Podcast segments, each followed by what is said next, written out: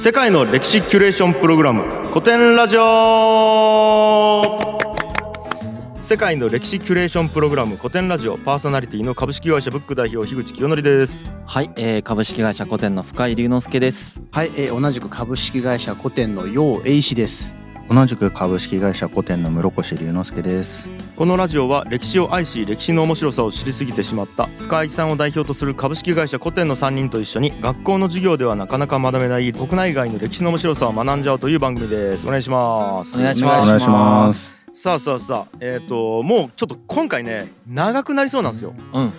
なんかもう長い。ショートバージョンで計4回で収めるシリーズにしようっていう話なんですけど、それでもめっちゃ長いんで、そうですね、もうすぐ始めますよ。はい、はい、ということで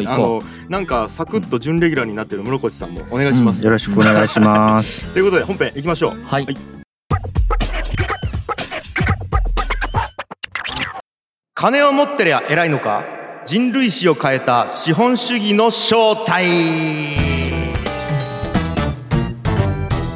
ということで、資本主義でございますね。資本主義アゲインですね、はい、これはお金の歴史の時に一回やったじゃないですか、うん、資本主義最終話かな、もう2年前ぐらい、6話目ぐらい、そう、うん、あれがねちょっと不十分なんだよね。ああ、なるほど。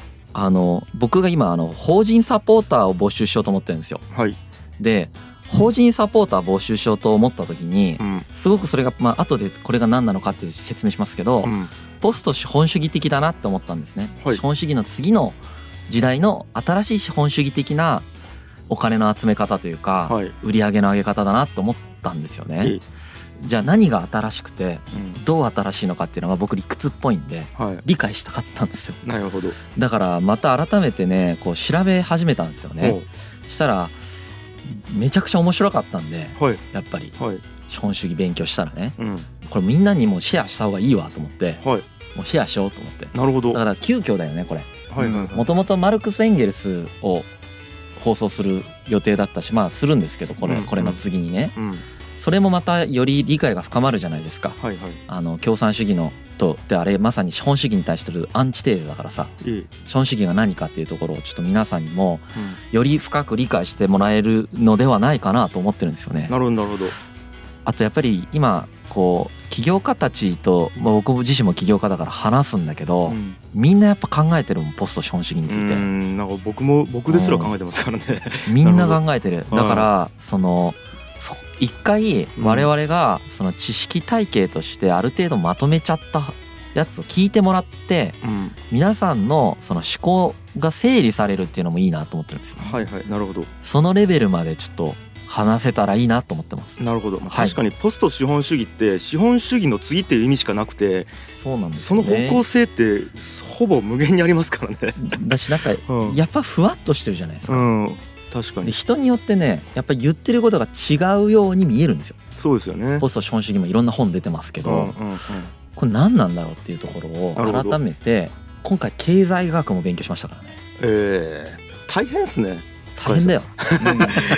歴史勉強して、僕だけじゃないけどね、はい、そのチームで勉強してるからまだなんとかなってんだけど、はいはい、はい、なるほど。いやちょっと興味深いテーマですね。はい、でも面白かったですね。やっぱり僕たちのほら生きてる世界の話だから、うん、まあ全員関係してるからね、うんうん、本当ダイレクトに、うん、でもう早速じゃあ入っちゃいますと、はい、資本主義の特徴をお金の歴史の時に一回まとめてるんですよね、うん、そうですね。それおさらいしますね、はい、資本主義には、3つの条件がありますと、うんうん、この時言ってたのは資本主義の定義っていうのはいろんな人がいろんなこと言ってて結構バラバラですと、はい、でこれはしかもどれが正しいとかがないので、うん、特徴を挙げることによって資本主義を理解しましょうって話をしたですね、はい、その時、うん、それのおさらいなんですけど、資本主義っていうのは3つの条件がないと成り立たないと、はい、一つが私有財産、うん、つまり自分、個人がこれを持ってますっていうことが法的に保障されてる状態がないとダメですってことですね、はい、王様が奪えるとか、うん、そういうのは良くないですってことです、うん。もう一つが利潤動機っていうのを、多分お金の歴史の時はこういう説明の仕方をしたと思うんだけど、うん、儲けたいって思う気持ちとか競争したいって思う動機ですよね、はいはい、自分に返ってくるってことが分かってるってことですね、うん、頑張ったら、はい、はい、で3つ目が市場経済、うん、市場経済っていうのは価格を決定してくれる自由な市場のことです。売買ができる市場のことですね。うんうんうん、これも中世ヨーロッパにその開かれた市場経済があったかって多分ないんですよね。へー、あ、そうなんですね。その例えばその何を売っていいかとかっていうのもかなり規制されてたりするし、ほら中国とかもさ、塩とか売っちゃダメとか、うんうん、そういうのあるじゃん、うんうん、統制されてたし、ね、統制され、まあ、日本もあるんだけどね、うんうん、そういうのあったりして自由に売ったらダメとか、自由にその起業して自由な産業選んじゃダメとかね、いろいろ規制されてるから自由な商活動ができないんですよね、うんうん、そうすると自由な商業活動ができるからこそ値段がこう決まっていくわけですよ、うん、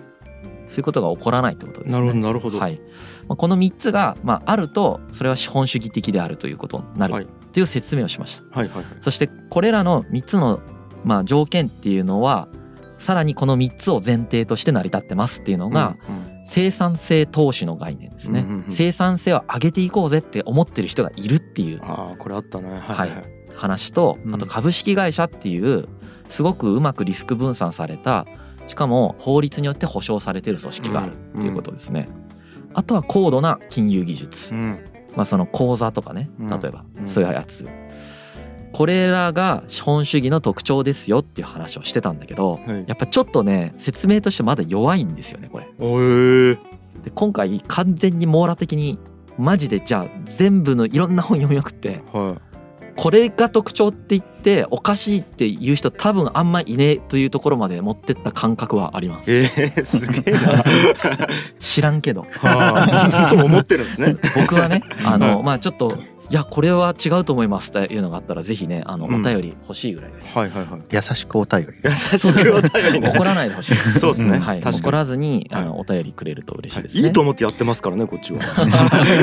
うですね、怒らないでほしいですね、はい、はいはい、で資本主義の、はい、もともとヨーロッパで封建制っていう制度で社会が進んでいました、はい、この封建制っていうのは王様がまあ、その領主たちに土地をまあ再分配しているみたいな状態ですよね、うんうんうん、だから王様の土地を上げてる状態みたいな感じですね、うん、めっちゃ簡単に言うとね、はいはい、こういう状態の中で各領主が余剰生産みたいなのを出すと、まあ、王様に吸収されるかもしくは領主に吸収されるんですよね。だから余剰生産分っていうのが全部効能分として吸収されちゃうっていうことが起こる、はい、うん、こういう時って当然ですけど資本主義は起こらないんですよ。頑張りたくないですもんね、はい、まず私有財産制度が成り立ってないじゃないですか、うん、吸収されてる時点で、うん、自分が頑張ってもそれが人のもんになるっていうのは、うん、自分の畑で耕したら人のもんになるわけだから、うん、はい、でこの余剰生産分がね、余剰生産分がめちゃくちゃ増えていくんですよ、うん、ヨーロッパ上でまず、うんうん、これなぜかっていうとアメリカ大陸から財宝を略奪した、うん、でアフリカの奴隷に労働させて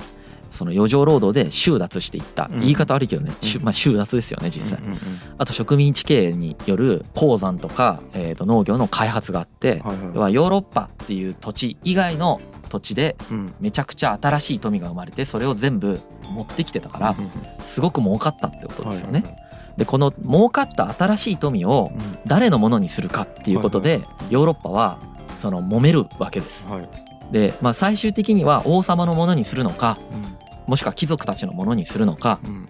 その当時は平民と呼ばれていたような平民だけど金持ちだった人たちですよね、はいはい、実力のある人たち、うん、この人たちのものにするのかということで、うん、主にイギリスやフランスやオランダなどで対立が起こるわけ、うんうんうん、でイギリスは王権が弱かったからフランスほどの革命は起きずに、うん、ブルジョワジー的な人たち、はい、要はお金持ちの人たちに権利が渡っていった、はいはい、でフランスは思いっきり革命が起きて王様が殺されて処刑されて、うん、その平民の世になることによってその富の分配が平民になされていくということが起こった。ヨーロッパではその新しく得た新大陸からの富というものの分配を王様や貴族に渡すのではなくて、はい、実力者に渡すという挙動が起きたということですよね。あったあった、はい、でこれをその自分たちのものだと主張する過程で人権という概念を生み、うん、僕たちは平等だからだっていう話をしながらこの権利を獲得していくというのがありましたよね。ありました、はい、思い出してきたぞ、はい、うん、これが資本主義が勃興してくる、その一つの、うん、あれですよね、はいはいはい、で一方でそのこういうことが起こったので王権がどんどん王様の権力というのがどんどん低下していきます、うんうん、そしてイギリスではまあこういうふうにブルジョワジー的な人たちが台頭することで産業革命が起こりますね、うん、でフランスではまあさっき言ったようにフランス革命が起こります、うん、でこれでめちゃくちゃはしょりますけど資本主義が勃興していきます、うんうんうん、同時期ではないんですけど少し前の時代から新大陸の富をどういうふうに分配するかというシステムとして株式会社というシステムが出てきていてそれがうまくはまるわけですよね、うん、ということが起こります。このように出てきた資本主義なんだけれども、うん、改めてね、うん、まとめたら特徴が6つあるなと思ってます。うーん増えたよね。増えたなるほど。おそらくこれを聞いてる人この資本主義が問題点だと思ってるところとか資本主義がこうだと思ってるやつは全部この6つのどれかに入ってるはずです。うーんいきますね、はい、1つ目は市場経済を前提として成り立っている。これはさっきと一緒ですよね、うんうん、ここで自由競争が行えますと、うん、でそういう工夫や効率性への追求もしてもいいですってなってますと、うんうんうんでまあ、この結果僕たちの社会っていうのはかなり生産性が上がってめちゃくちゃ豊かになりましたね、うんうん、これが一つ目の特徴、はい、で二つ目の特徴が市場にとって良しとされる行動にしかインセンティブがないってことですね。これは新しい言葉、ねはい、これはどういうことかというと、うん例えばね投資株式投資しようとした時って、うんうん、自分が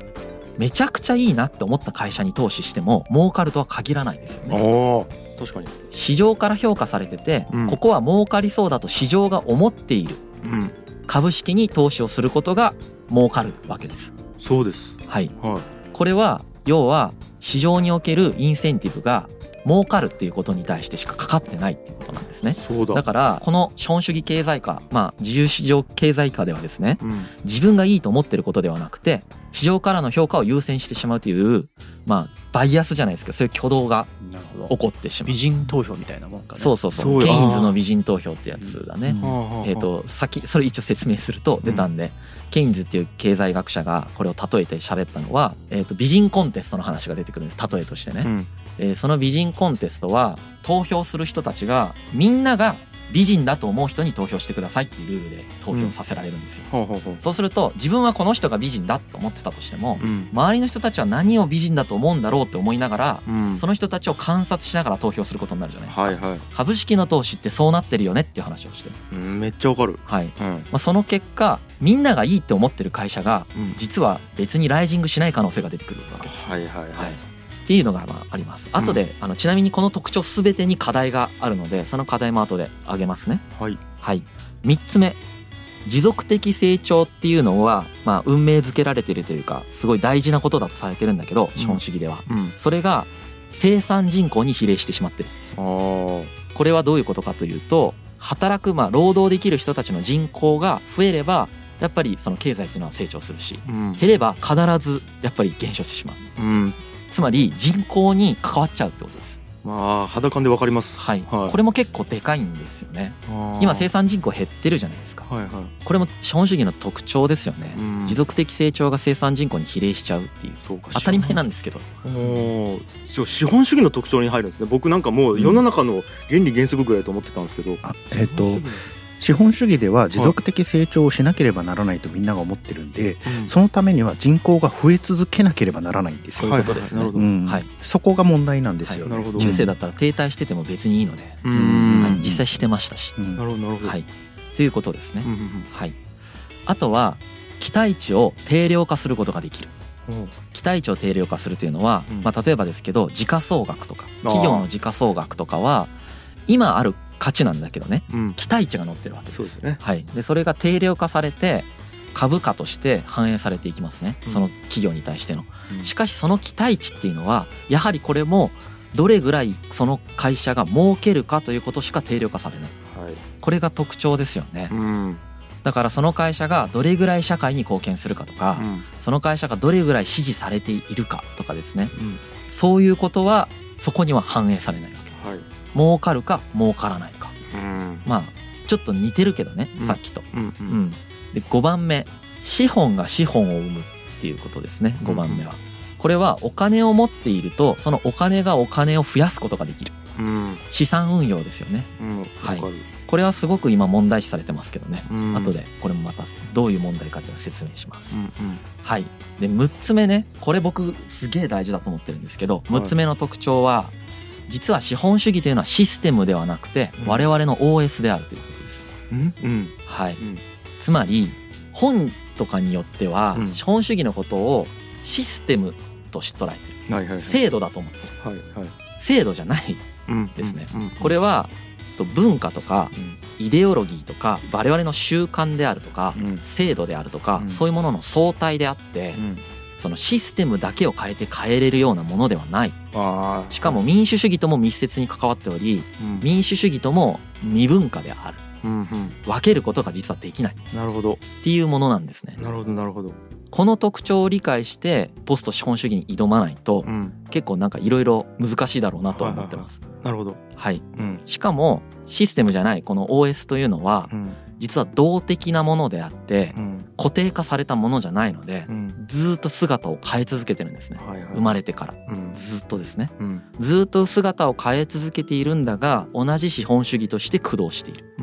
つまり資本主義の特徴が変わっているところもあれば変わっていないところもあって、その変わっていないところによって資本主義たらしめられてるってことですね、ちょっと難しい話になりますけど、はいはいはい、これが何なのかっていうのは次回のエピソードで喋ることになると思いますけど、はい、なるほど、はい、この6つの特徴があるというふうにいろんな本を読んだ結果、到達しました。はあ、なるほど。網羅されてると思う。言い直しますね、はい、市場経済を前提として成り立ってる。あと市場にとって良しとされる行動にしかインセンティブがない、持続的成長は生産人口に比例してしまっている、はいはい、期待値を定量化できる、けれどもお金しか定量化されない、はい、資本が資本を生むという性質がある、あとはシステムではなくて我々の OS として機能しているので、制度、文化、習慣とか僕たちの考え方、イデオロギーっていうものを、あとは民主主義みたいなものも包括している、はいはいはい、分けることができないんだということですね、はい、この6つの特徴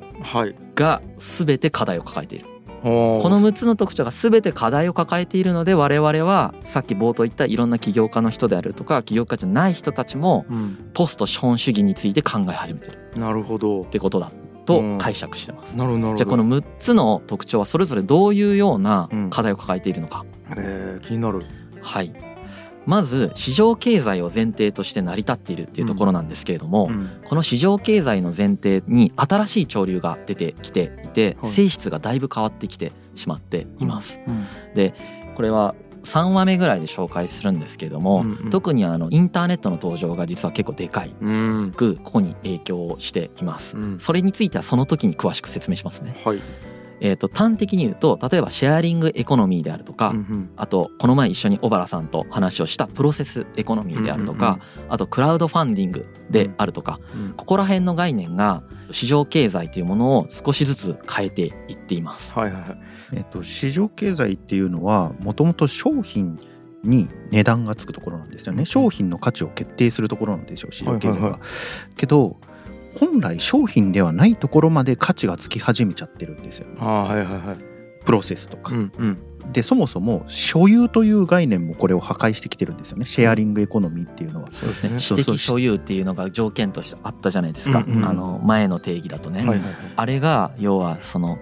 一概には私的所有だと言えなくなってきている現象が起こっていることが市場経済の前提を変えてきてるってことになります。家とか車とかが自分のものがみんなが使えますよみたいな、あとサブスクとかね、サブスクもそうですね、そうですね、SARS とかも全部そうですよね、だからその市場経済そのものが生み出したこういった新しい経済の在り方っていうのが本当は市場経済の前提となっている基盤っていうのを崩し始めてるのが今っていうことだと思います。なるほどなるほど、はい。あとは市場にとって良しとされる行動にしかインセンティブがないですね、これも課題を、言わずもがなの課題を抱えてますよね、はい、2つ目の特徴ね。これは結構ね、分かりやすいよね。分かりやすいし、みんなが結構認識してるところはあるよね。僕はこれが最大の課題だと思ってるんですけど、例えばですけどそのサブプライムローン問題、リーマンショックですよね、はいはい、あれとかはまさにこれのせいで起こってますよね、はいはいはい、もうマネーゲームになっちゃった、つまり人類にとって本当にいいこととコンフリクトすることが起こってしまう、はい、儲かればいいっていうのがギリギリ成り立っちゃうわけです、はいはいはい、みんなにとって悪い、人類にとっても悪い、うん、だけど儲かればいいって思ってても、うんうん、このインセンティブ設計だと成り立っちゃう。そうですよね、はい、これちょっと説明すると、うん、大きく3つのことが起こってると言えると思う、はい、1つは、まずこの考え方に沿って生きてても僕たちが幸せになれないことをかなりの人たちが気づき始めてる、はいはい、っていうことですね、うん、これは要は市場にとって良しとされる行動っていうことは自分が労働者として仕事をしてる時に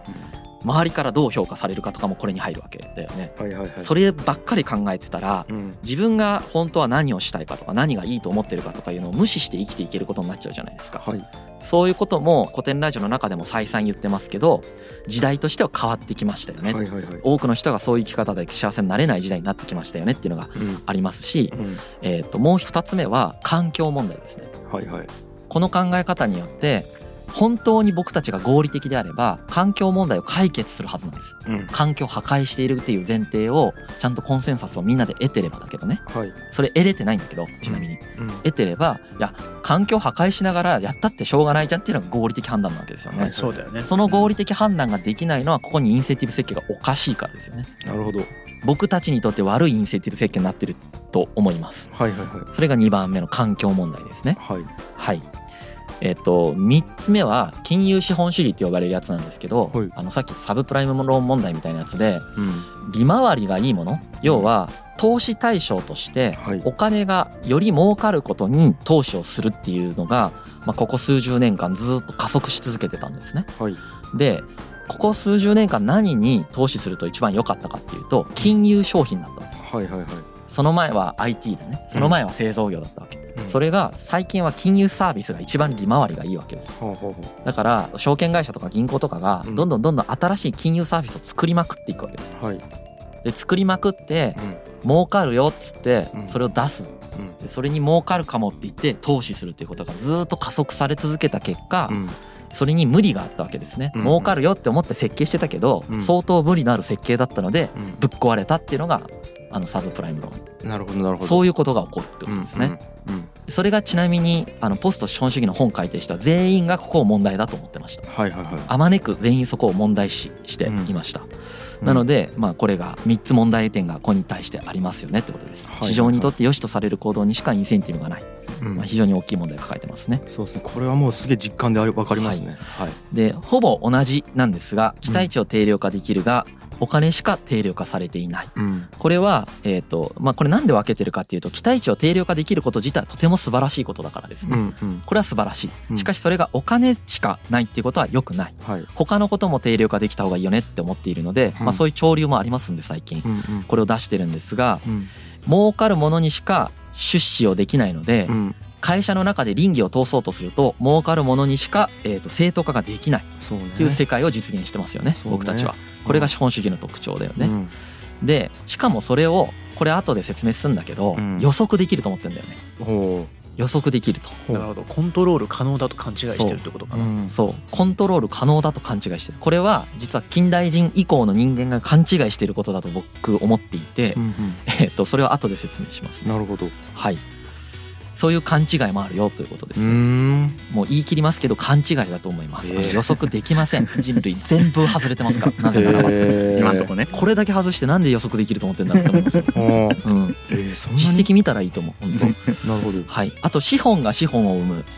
うんこれはですねやっぱりそのさっきの金融サービスの話と一緒なんですけど、うん、資本持ってるとその資本が端的には利子とかでどんどんどんどんでかくなっちゃうってことですね、はいはい。だからお金持ちはどんどんお金持ちに、貧乏な人はなかなかお金持ちになれないっていう格差問題が起こっていきます、うんはい、中世とかにね比べたら全然チャンスありますよ、うん、だけどもう少し是正した方がいいんじゃないっていう話があったりだとか、うん、あとお金持ちがお金持ちすぎだよねっていう話もありますね、うんうんうんうん、これは有名な経済学者のトマ・ピケティとかが指摘していたりするやつで、うん、世界一律の累進課税を資産に対して課すべきだみたいなことを言っています、はいはいはい、タックスヘイブンみたいなのを作らずに、うんもうその資本に対してめちゃくちゃ金持ってる人には累進課税をかけたらどうだっていう考え方ですね、うんうんうんうん、富の再分配が行われていないということです、はいはいはいはい、で富の再分配が行われないっていうのは結構その資本主義にとって実は結構な欠陥でして、うん、なのでけど資本主義自体がそれを起こしてるってことになります。はい、これもねなんかだから内封した構造的欠陥を持ってるってことになりますよね。はいはいはい、うん、ちなみにこれ貧困問題とすごい混同されて考えられるんですけど、格差問題と貧困問題は別の問題ですね。うん、貧困問題はだいぶ解決に向かってます。世界的に。はい。でも格差はあるよねって話ですね、うん、もちろん貧困問題ありますよ、はい、けどだいぶ解決されてきてる昔に比べればね、はいはい、あと最後の我々の OS として機能しているところはどういう問題があるかっていうと、うんうん、まあ、シンプルに言うと僕たちがその幸せに慣れてないってことですね、うん、この OS で、うんうん、で違うってことも分かってきてる、はい、この OS だと幸せになれないってことさえも分かっている、うん、分かっているがじゃあどうすればいいかが全員分からない、はいはい、なので会社も自分たちの考えを捨てられないし、うん、人を説得できないよね、うん、こうした方がいいよねってそれぞれ思ってても、うん、全員でそうした方がいいからそうしようぜってならない、まだ、まあね、うん、結構ね学問分野も細分化されてるから統合しづらいもんね。そうだね、なるほどっていうことがまあ起こっている、うん、なのでこれらの諸問題が起こっているということが、うん、この6つの特徴全てに対して起こってますんで、それでポスト資本主義が今切望されているという状態です。いや最後のとこ本当理想と現実ですもんね。そうですね、なんかこうって分かってるけど、はい、現実それじゃあおまんま食えんのかみたいな話に必ずなるですもんね。これねもう30分経ったんだけど、はい、あの1話目のね3分の1ぐらい急ごう急ごうどうしようかな。 1.5 倍速で喋りましょう、うんうん、はい、お願いします上手こんなんでしょ Spotify の 1.5 かけるのやつ 1.5 倍速ね、はい、ほら 1.5 倍速で聞いてる人いるからさ。あ、そうかそうか 1.5 かける 1.5 かで計算が間に合わなかっ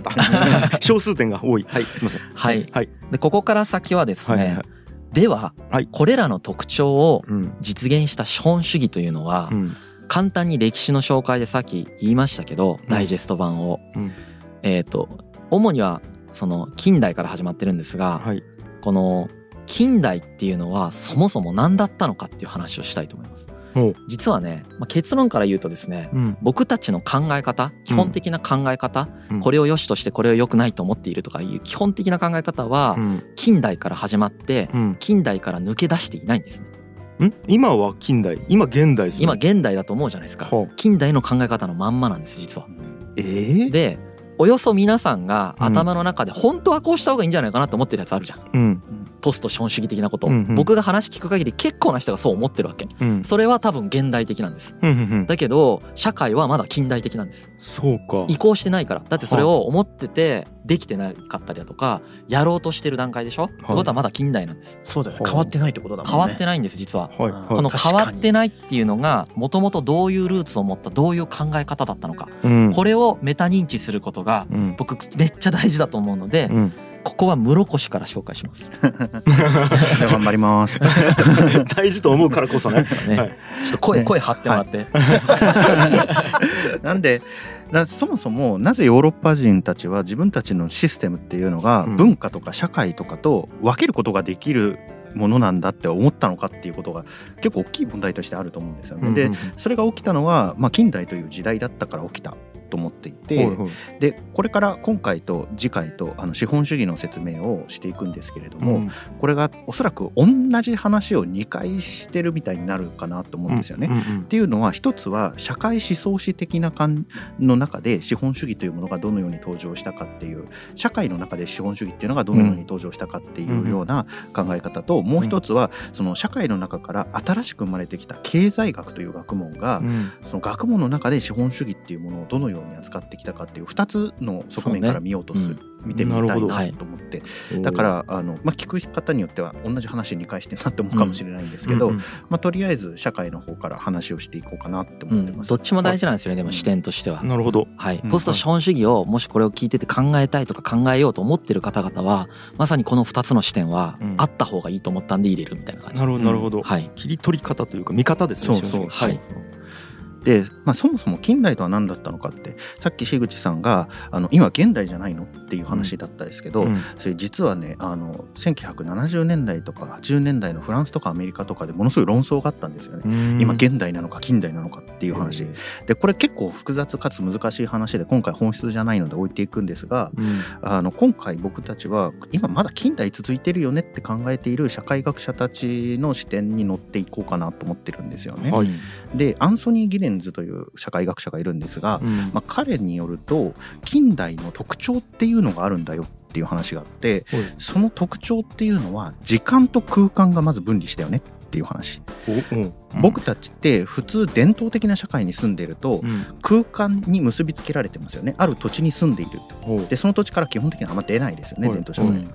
で。時間っていうのも自分たちのなりわいと密接に関わってますよね。農業やってる人だったら農業的な時間、日が出るとか、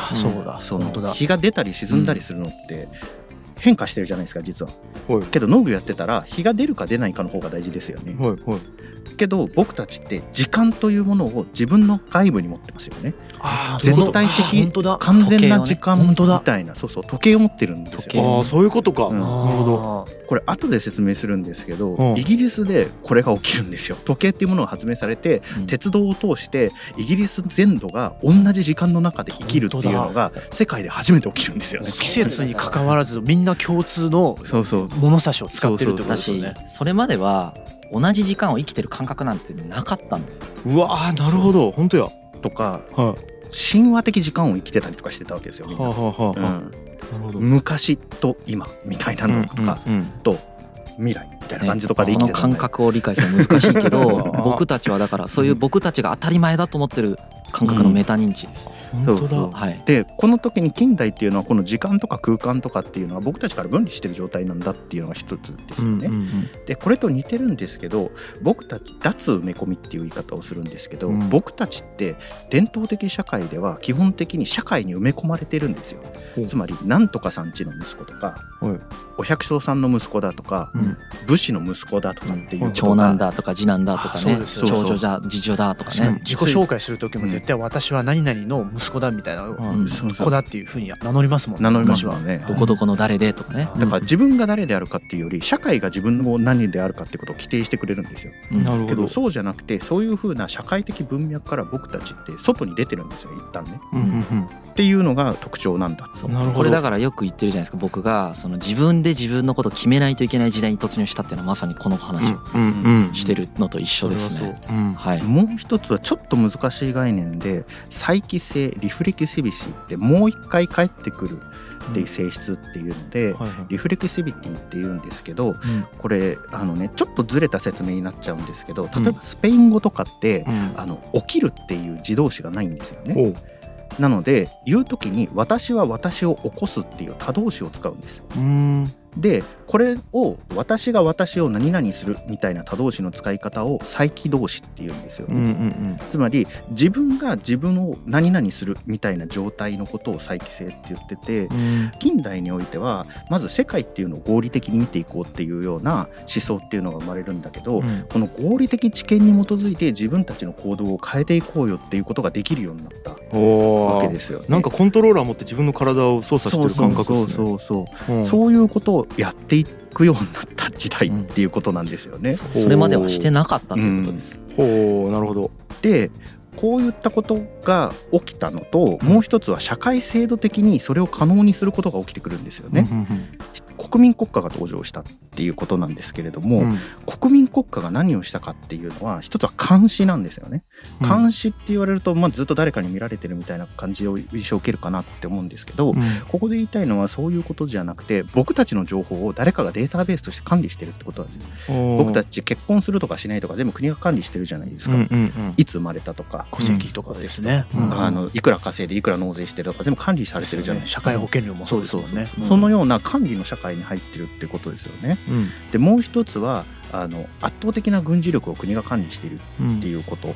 なんですよね。で圧倒的な軍事力を国が管理できるようになったのは、僕たちの社会が工業化されたからなんですよね。産業として兵器を効率的にたくさん生み出すことができるようになった社会だからなんですよ。で工場をそういうふうに作ることができたのは資本主義が成立したからなんですよね。はいはいはい、でこの4つの監視する社会、軍事力を持つ社会、工業化した社会、資本主義を持つ社会っていう4つの特性っていうのがこの近代の社会にはあるんだっていう話、うんはいはい、これが近代の特徴、近代の特徴、はいはいはい、この4つの特性の配分の仕方と組み合わさり方っていうのに近代の特徴があるってことですね、うんうんうん、で近代の特徴っていうのは実は僕たちの社会自身にリスクをもたらしてるんですよ、うん、っていうのは僕たちってその自分の世界っていうのを合理的に再帰性を持って合理的に考えるので、うん、これによって環境をコントロールできると思って環境を破壊しちゃったりとかするわけですよね。なるほど。とかまさに知識っていうものが集積化されてそういうふうな環境をコントロールするようなことができるようになっていったわけですよ、うんうんうん、とかあとは工業化したことによってその合理的なすごい力の強い戦争をする力、戦力っていうもの、軍事力っていうものを持つことによって、うん、この人為的暴力によって僕たちって一瞬で滅びる可能性がある社会に実は生きてるんですよ。このグローバルな軍事的秩序の中で生きなければいけない社会っていうことになっていくわけです、うんうん、これ実は今この瞬間もう片時も離れられないんですよ、ねまあ そうですね、もうその中で生きるしかないっていう、うん、いつ核が撃たれるか分かんないですよね。そうそうそうそう、うんしかもさっきも言いましたけど自分自身に再帰性が働くので、うん、僕たちの人格が持っている意味っていうものが失われていくんですよ。人格に自分で意味をつけなきゃいけないっていうようなことをしなきゃいけないってことが起きるわけですよね、うんうんうん、でこの近代という時代はこのような価値観とか社会っていうものが発生した西ヨーロッパのいろいろな制度っていうものが世界中に浸透していったっていうことなんですよね、うんうんうん、でその結果他の多くの考え方とか文化っていうのはそれに押しつぶされていったわけなんですけれども、うんうん、これは歴史的にどこに出てきたかっていうと、うん、ビクトリア朝期に出てきたんじゃないかと19世紀の頭ぐらいですよね、うんなるほどこれをどこからどこまで切り取るかっていうのは学者さんによってちょっと見解違うみたいなんですけど、うん18世紀の半ばぐらいから19世紀に起きた、社会的変化においてこういうことが起きてきたと、うん、ビクトリア朝っていうのはどこの国の、王朝なんですかね。イギリスの王朝ですね、うん、大英帝国時代だよね。そうですね、うんうん、大英帝国の産業革命のちょっと後ぐらいなんですけど、うんうんうん例えば日本で言ったら明治維新が起きて孝明天皇から明治天皇に変わったあたりにビクトリア女王っていうのは即位していたんですよね、はい、でフランスではナポレオン3世っていう帝国っていうのが復活していて共和制が終わってでロシアではアレクサンドル2世っていうまたロシアを近代化する王様っていうのが出てくるみたいな、うん、でこれ第一次世界大戦でやったのと同じで、各帝国っていうのがドイツやフランスや、オスマンや中国で成立しているっていう、そういう時代ですよね。帝国主義の時代です。帝国ですね、はいはいはい、このようなビクトリア朝期に何が起きたかっていうと、さっき産業革命が起きたって言いましたけど、経済成長が起きたんです、うんうん、で経済成長が起きた結果中産階級っていうのが増えたんですよね、うんうん、でこの中産階級っていうのは商業を中心として自由主義的なリベラリズムを持った社会っていうものを生み出していったわけなんです、うんうん、ちょっと難しい言葉が出てきたぞ、うん、中産階級、商業をしている人たちだと思ったらいいと思います、はい、貴族とかではないってことですね、はい、この人たちが、主役になっていった社会であるってことですよね、うんうんうんうん、で当然この人たちは自由に商業したいので、はい、自由主義はリベラリズムになっていくっていう、はいはいはい、めっちゃ簡単に言ったらそんなことそういう感じですね、うんはい、だからめっちゃ頑張れば儲かる世界が嬉しいですもんね、はい、そうです伝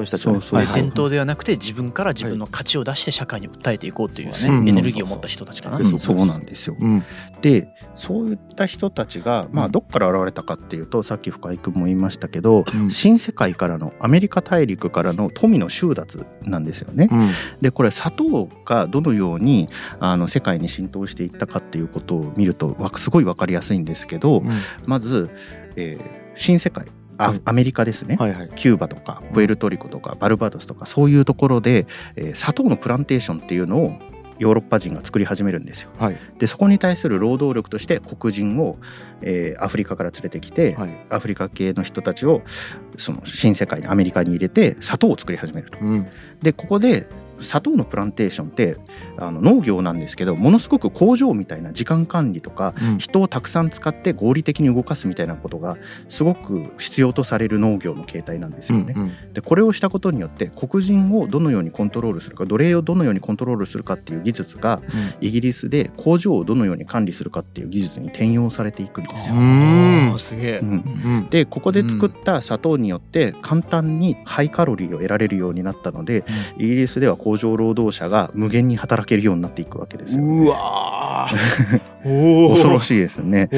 でここで砂糖の貿易をするときに帆船で帆がある旧式の船で送りますので、うん、まあ、嵐にあったりとか難破したりとかしやすいんですよね、うんうん、そうするとどれくらいそれで儲かるのかっていうことが確率論的にしか分からなくなるんですよ、はいはいはい、だいたい船が 90% 返ってくるなと考えて、うん、これぐらい儲かるなと考えようみたいな感じになっていくわけですよね、はいはい、そうすると未来に何が起きるかっていうことを確率的に考えて、うん、未来が予測できるんじゃないかっていう感覚をみんなが得ていくようになるわけですよね。わかる、そこまで、うんうん、っていう風な変化っていうのが、まあ、新世界発見してから、まあ、17世紀18世紀通して起こっていき、それが原因となって産業革命が起きて、でその産業革命によって身分はないけどお金を持った人たちっていうのがすごくたくさん出てくるというのが、まあ、ビクトリア朝の時代ってことですよね、はい、でこのビクトリア朝の時代にお金あるけど身分がない人たちが何をしたかっていうと、民主主義っていうものを勢力を拡大していくわけですよね、うんうんうん、選挙権っていうのがどんどん拡大していくわけです、はいはい、でこの選挙権が拡大した結果、まあ、社会の中で声を持つ存在になっていくっていうことなんですよね、うん、その中産階級がですか？中産階級、なるほど、うん、でそこでさっき言った時間意識の改革っていうのが起きるんですよ、うんうんうん、鉄道が出てくるんですよね、はいはい、鉄道が出てくることによって人類はそれまでではありえなかったスピードっていうのを手に入れることができるんです、はい、であまりにも生活時間のスピードと違うので、うん、速度っていうのが我々にとってすごい大事な概念になっていくんですよね。速い方がめっちゃ得やんってみんな気づき出すんです、気づき出すんです。そこまで極端に速いやつがなかったから、そこまで重視されてなかった概念が、うん、極端に速いものが出たことによって、うん、こんなに速いんだったら大事だなってなったと。そうですね鉄道あったらこれ10回分運べるやんってそうそうそうそう、1日で10回運べるやんとかなったんです、うん、はい。でさっき時間が外在化していくっていう話しましたよね、うんうん、時間が自分たちとの外に出ていくっていう話をしましたけど、うん、そうなると一つの時間というものの中にいろいろな社会っていうのを組み込んでいけるじゃんっていうことに気づくんですよ。すげえすげえすげえ一つの世界の中にいろいろな国があるじゃんみたいなことに気づいていくんですよそしたらヨーロッパにはヨーロッパの歴史があり、アジアにはアジアの歴史があり、うん、アフリカにはアフリカの歴史があるみたいなことが気づくわけですよね。ちょっとすげえなそれで、気づくとこれ比較できるやんみたいな感じで比較宗教学みたいなことが出てくるわけなんですよ。アジアの宗教とキリスト教を比較してみようみたいなこと思うわけですよね。はっていうような、まあ、多様化の時代に入っていくんですけれども、うん、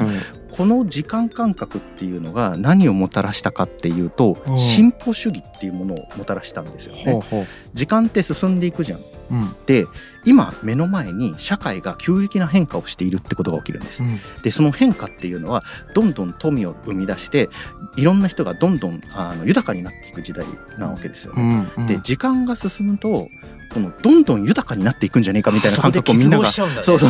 思い出すわけですよね。なんで社会っていうのはもしかしたら右肩上がりなんじゃねえかみたいな感じになっていくわけですよ、ね、なるほど。これはこのビクトリア朝期だから起きたこの結合なんですよね。 その時の成功体験がずっと強化されていってるんですね、うん、そうそうそうそう。あとまあ環境的にそういう条件が揃ったからそうなってたことを、うん、その普遍のこととしてこの当時の人たちは受け取ったんだけど、うんうん、それを僕たちは今でもそう思ってるってことなんですよ、うん、普遍だと思ってる。そういうことです。ずっと進歩するとかだから当たり前の概念じゃないんだよね、うん、そうたまたま時間の概念を獲得した時に社会が進歩していたっていう、うん、そういうことです。それが逆だったら逆だったよねそうそうそうそうそう。うわー、社会は進歩していくもんだ、うん、上がっていくもんだっていうふうにその時にその概念が定着したわけですね、うん、伝統社会では基本的に社会ってダメになっていくもんだと結構観念されてるんだよね、うん、あ儒教でもそうだよね。そうだ。法思想とかでもそうだ、うん、もそうだしね、うん、週末の日とかも全部そうですよね、うん、そうじゃない概念が生まれていくってことですよね。そうだって SF で100年後の世界描いてみてって言ったら大体みんな今より幸せで便利でっていう世界を描きますもんね、うんうんうん、それ世界中歴史上で我々ぐらいなもんなんですよ、近代以降の人間だけなんですよねそれが当たり前だと思ってるんだね、うんうん、でこういう風に西洋文明って進歩してるじゃないですか、はいはいはい、こういう風に再配置していくと、うん、でさっき言ったようにその時間概念の中に他の世界他の社会とか他の文化っていうものを考えてみようって思うと、うん、他の社会とか他の文化進歩してねえなって思うようになっていくんですよ。マッピングしていったら要は、うん西暦何年の時にこの国はめっちゃ発達してるけどここはまだ、うん、狩りしてるみたいな、うん、そうそうそうそうということは狩りしてるやつらは遅れてるやつだみたいな感覚になっていくんですよ。あれだな、発展途上国と先進国という概念はまさにそれですよね。そうだと思う。その時に生まれたやつ、その時に生まれたと思う。だからそういった時間概念があるから発展途上国を発展させられるって思ってるんですよ。ああじゃあみんな、うん、ああそうか、うん、それを課題に感じて発展したら先進国になると思ってる、うん、でみんな幸せになると思ってるっていう、うん、しかも民主主義を経てね、うん、多分それ勘違いなんだよね、うんうん、なるほど。中学生と小学生比べたら小学生の方が遅れてるっていうそうそう感覚になってるんですね、うん、なるほど。まあ、そういった感覚っていうのを、まあ、ヨーロッパ人は得てるとこの時代で、しかもこれに先駆けてニュートンという人が万有引力、ニュートンのリンゴの人ですよね、はい、リンゴが落ちてくるのを見て万有引力っていうものを発見したっていう人なんですけれども、うんうんうん、この万有引力っていうのの発見っていうのが与えた西洋の知識社会に与えた影響っていうのはめちゃめちゃでっかかったんですよ。っていうのは万有引力っていうのは鳥の羽毛ですよねが落ちてくるのも、うん、鉄球が落ちてくるのも天体の運行も僕がその辺でこけて地面に崩れ落ちるのも全部同じ法則で説明できるっていうことをニュートンが発見したんですよね、はいはいはい、うん、これそれ以前っていうのは同じ法則だと思われてなかったんですよね。地上と天上で違う法則が動いてるっていうふうに捉えてたんですね、うんうん、でそうするとこの時代の知識人たちは全てのものにもしかしたら万有引力のように全てを説明できる隠された法則があるんじゃないかと思ってそれを発見しようとしだすんですよね、うんうん、で科学が発展するんですけど実際に電磁気学とか有機化学とか細菌学とか天文物理学みたいなのがどんどん開発されていって、うん、蒸気機関車とかガス灯とか電信とかクロロフォルムとか工作機械みたいなのがどんどん発明されていく時代になるんですよね、はいはいはい、でここがまあ一個またつまずきだったと思うんですけど、うん、その何かに隠された背後に隠された普遍の法則っていうのが人類の社会一般にもあるんじゃないかっていうことを社会科学者たちが思い始めたんですよね、まあ、社会科学の始まりですよね。うん、うん、一番初めにそれを受けたのはベンサムっていう人で、うんうん、このベンサム主義っていうのがこのビクトリア長期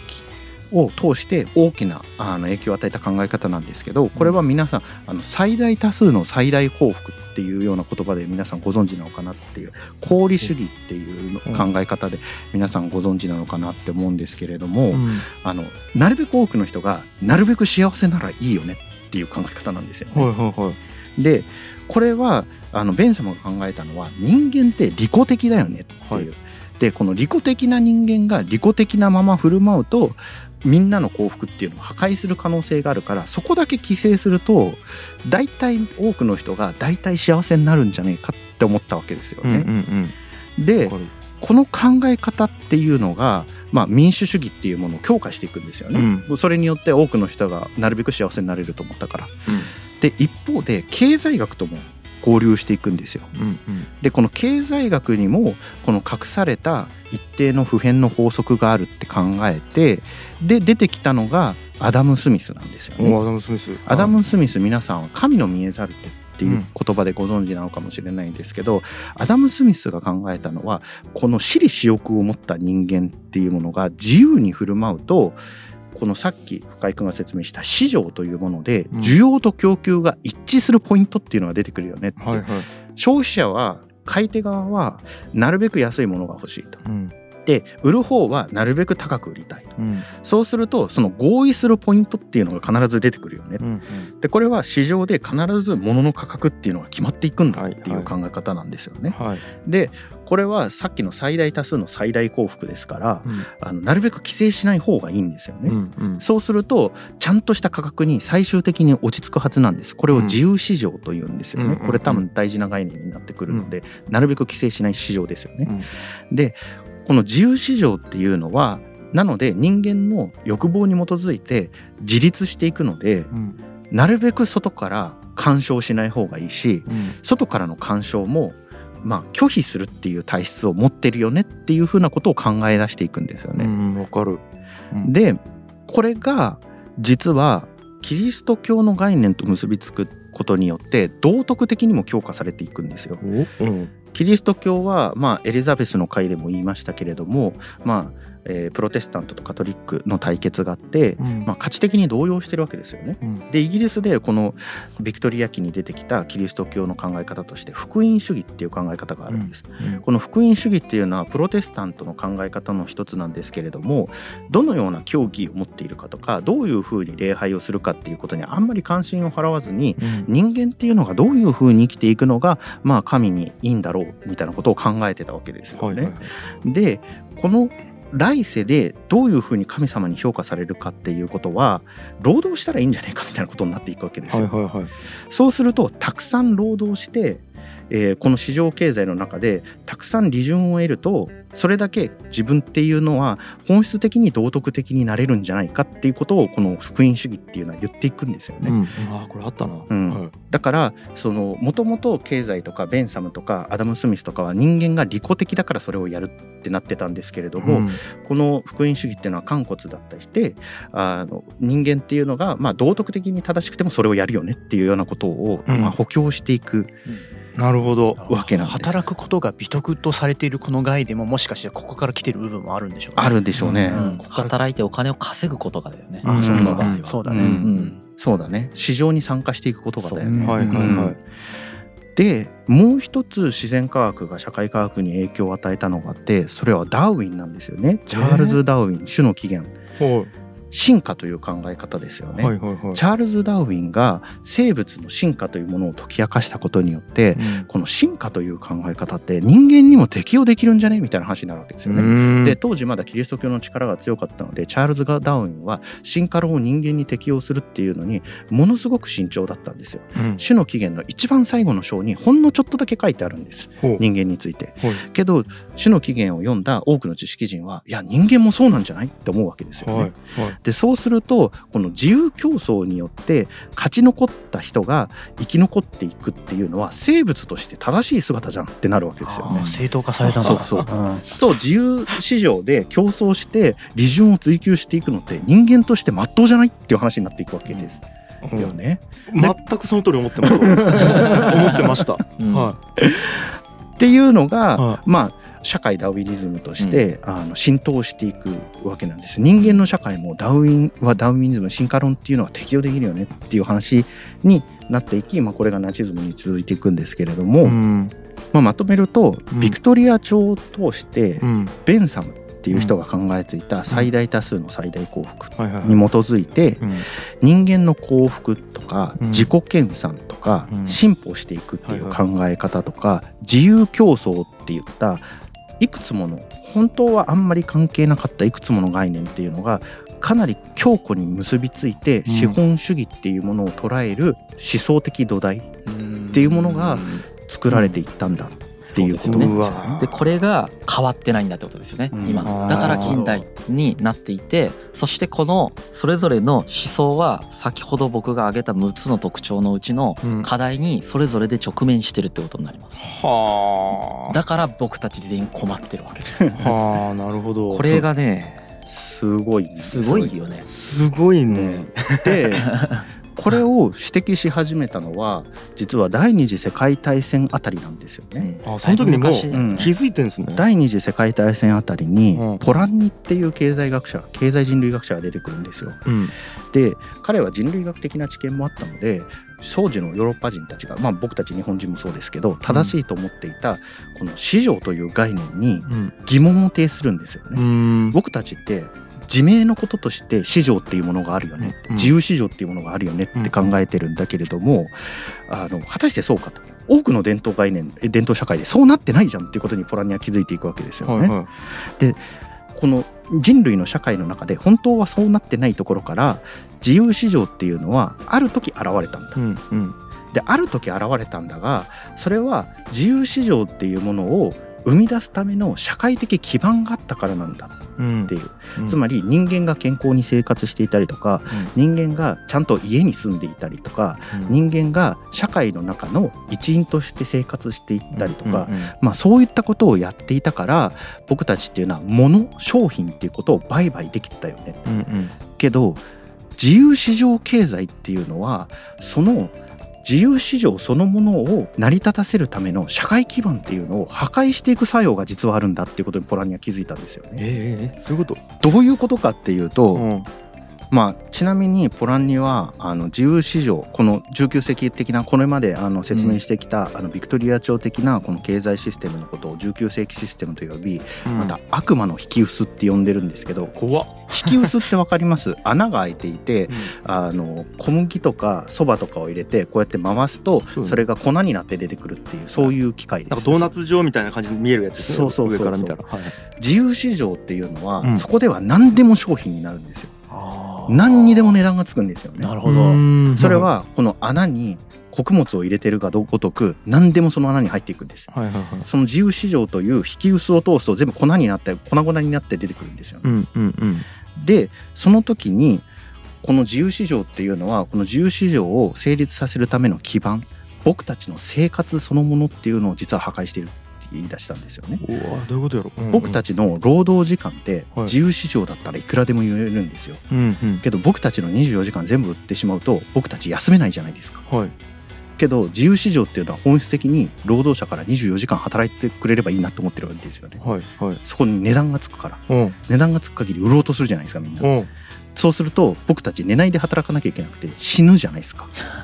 だからワークライフバランスっていう課題が出てくるんですね。そう、これはそれはワークライフバランスという考え方は自由市場を制限しようっていう試みなんだよね。売れちゃうからね、うん、いくらでも売れちゃうからね、自分の人生の時間を。そうそう、何でも粉になっちゃうってことだよね、うん、マッチ売ってきた俺めちゃくちゃ売ってきたっすわ。そう考えたらめちゃくちゃだから近代的な人なんです、うん、自分犠牲にしてやってきたことが現代じゃなかったんや俺なるほど。で、はい、そうやって体を壊しても本当は実家に帰れば友達もいて家族もいてみんなが自分の面倒を見てくれるっていう社会があったわけですよね、はい、けどその社会自体もこの自由市場経済っていうのは壊していくんです。家も売れれば土地も入れれば、うん、一人で住んだ方が合理的に自分の時間を売れるしみたいな感じで家族の結びつきみたいなものも壊すことができるんですよね。そうやって僕たちは何もかも売った結果本当は僕たちが生きるために必要な社会的基盤っていうものを粉々にしてしまったんじゃないかっていうのがポランニが言ってることなんです。うわ、ポランニが言ってることね、うん、を紹介してんの別にそう思ってくださいって言ってるわけじゃないですよ、うん、けどよかった。こういう人が言っててそうかもなって思うよねって話をしてます、うん、よかった今の言葉で一回粉々になった樋口が戻ってきました、うん、でもねこれはすごく分かりやすいのは、はい、例えばその僕たちは今核家族社会になったよね、はい、ほとんどの人たちが、はい、これなんでかって言ったら労働するためなんだよね一般的には、うんうん、労働力を市場経済上で売るために僕たちはそれまでの伝統的な家族というものを破壊して、うん、核家族化して子育てが大変になっている。そうだよね、こういうことがさっき言った社会基盤を破壊するということですよね。なるほどなるほど。例えば大家族で生活してるとお父さん一人が働いて、うん、お父さんおじいちゃんおばあちゃんと家族と自分の奥さんと自分の息子たちと、うん、で使用人を雇ったりとかできたわけですよね、明治時代とかはね、うんけど今は両配偶者が、うん、同時に働かないと生活を維持できないみたいになってるわけですよね、うん、それはなるべくたくさんの人を労働市場に出そうとするとそうせざるを得ないんですよね。そりゃそうだ。一人が食っていくだけの給料だけを出さないといけないっていうことになっていくんですよね、うんうん、でこれが行き詰まると戦争や恐慌が起きるよねって言ってるのがポラニが言ってることで、うん、自由市場って破壊しちゃうじゃないですか僕たちの伝統的な社会とか伝統的な価値を、はい、それが嫌だなって思う人が出てくるわけですよね、うんうん、そうするとファシズムとかナショナリズムみたいなのが出てくるんだっていうポラニは言ってるんです。面白い観点ですよね、うんうん、僕たち自身を守らなきゃって思うんですよね。で市場経済を規制したいなってみんなが思うようになる、うんはあ、だから統制しようとする力学もそういうことですね。だからナチスとかはユダヤ人を弾圧したでしょ、うん、ユダヤ人が儲けてるからですよね、うん、それをいわ寄生しようとした動きだったんですよね。なるほど。そうですね。ああ、そうか。その彼らから見てユダヤ人が儲かって彼らに富が集中してるからそれをもう一回無理やり再分配しようとしてるってことだよね。はい、なるほど。強制再分配しようとする人たちが出てきて、はい、ってことになるよね。なるほど。不満持ってる人たちがマジョリティの時にそれが起こるってことです。なるほど。はい。はあ、まあでも分かるな。これね、すごいことなんですよ。こういうことを言われるまで僕たち分からないっていうのがすごいことなんですよ。うんうんうん。あ、まあ言われてみたらそういう見方できるなってなるじゃないですか。やっぱ、うん、これ聞くと。うん。それ言われるまで、うん、そういう風に見てないでしょ。そのつなげてないです。一個のストーリーにして見れてないですね、うん、それまではつなげてもないし、うん、市場経済が我々の生活基盤を破壊したっていうのはまあ結構過激な言い方だなと僕個人的には思いますけど、うんうん、そのような言い方をされて初めてそうかもしれないと思う点確かにあるんだよ、うんうんうん、確かにある。それすごい面白いなと思って。確かにね、生まれてきてからこの、ね、枠の中でしか生きて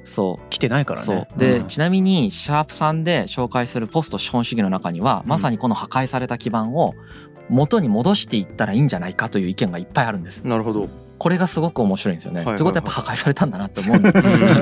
壊されたと解釈してもおかしくないような状況がやっぱり起こってるってことですよね。うん、そうですね。コストも上がるしね。だって一人暮らしした方が全てのコストが上がるじゃん。うん、ご飯を作る、うん、子育てをするとかさ、うんうん、家もそうですね。そう、家もそうだし、全てのコストが上がるじゃん。うん、そのコストを上げていきながら、僕たちは自分たちの賃金を上げようとしていくわけ。うん、賃金上げてでもコストが上がって。っていう風な世界をまあやってるわけですね。資本主義の中でですね。はいはいはい、これはね客観視ができないんですよね。できない。なんかさっき近代の特徴として脱埋め込み化って言ったんですけど、はい、これが近代の特徴になってるってことは僕たちはデフォルト状態では埋め込まれてるんですよね。埋め込まれている時は自分が埋め込まれているものを認識することができないんですよね。そうなんだよね。ですよね。確かにそうだ。だって鏡がない時代とかはね、もう自分が何か分かんないですからね。そうそうそうそう、うん、そうだよね。どんな顔してるかも分かんない、ね、そうね、うん、だから僕たちは今近代で脱埋め込みができるようになりましたよって言ってもそれは自分の専門分野のある特定の領域ではできるかもしれないけれども基本的に自分の生活全般っていうのはまだ埋め込まれてるっていう、うん、そういうことなんですよね。はあはあ、はい。まあ、このようなルーツがあって、うん、我々の今当たり前だと思っている資本主義的な考え方がいっぱいありますよね。うん、儲けたらまあ偉いとか、うんうん、こう都会に出て行って働くとかね、うんうん、まあ超当たり前じゃないですか。僕もしたし、うん、あともう他にもいっぱいあるよね。うんうん、なんか環境問題とかもさ最近言われただけだから、うん、そんな経済合理性でなんかコストが低いも選んでるわけじゃないですか。うん、まあ、今でもそうな人もいっぱいいると思うし、はい、環境に悪くても安いやつ選ぼうとか、うん、そういうのもいっぱいありますよね。うんうん、あと無駄だけどいっぱい作っていっぱい消費しようみたいな、うん、そういうことが起こりまくった結果今 でみんななんかしんどいわけですよやっぱり、うんうん、っていうのが今なんですよ。なるほどな。面白いよね。うん、面白いなって思った。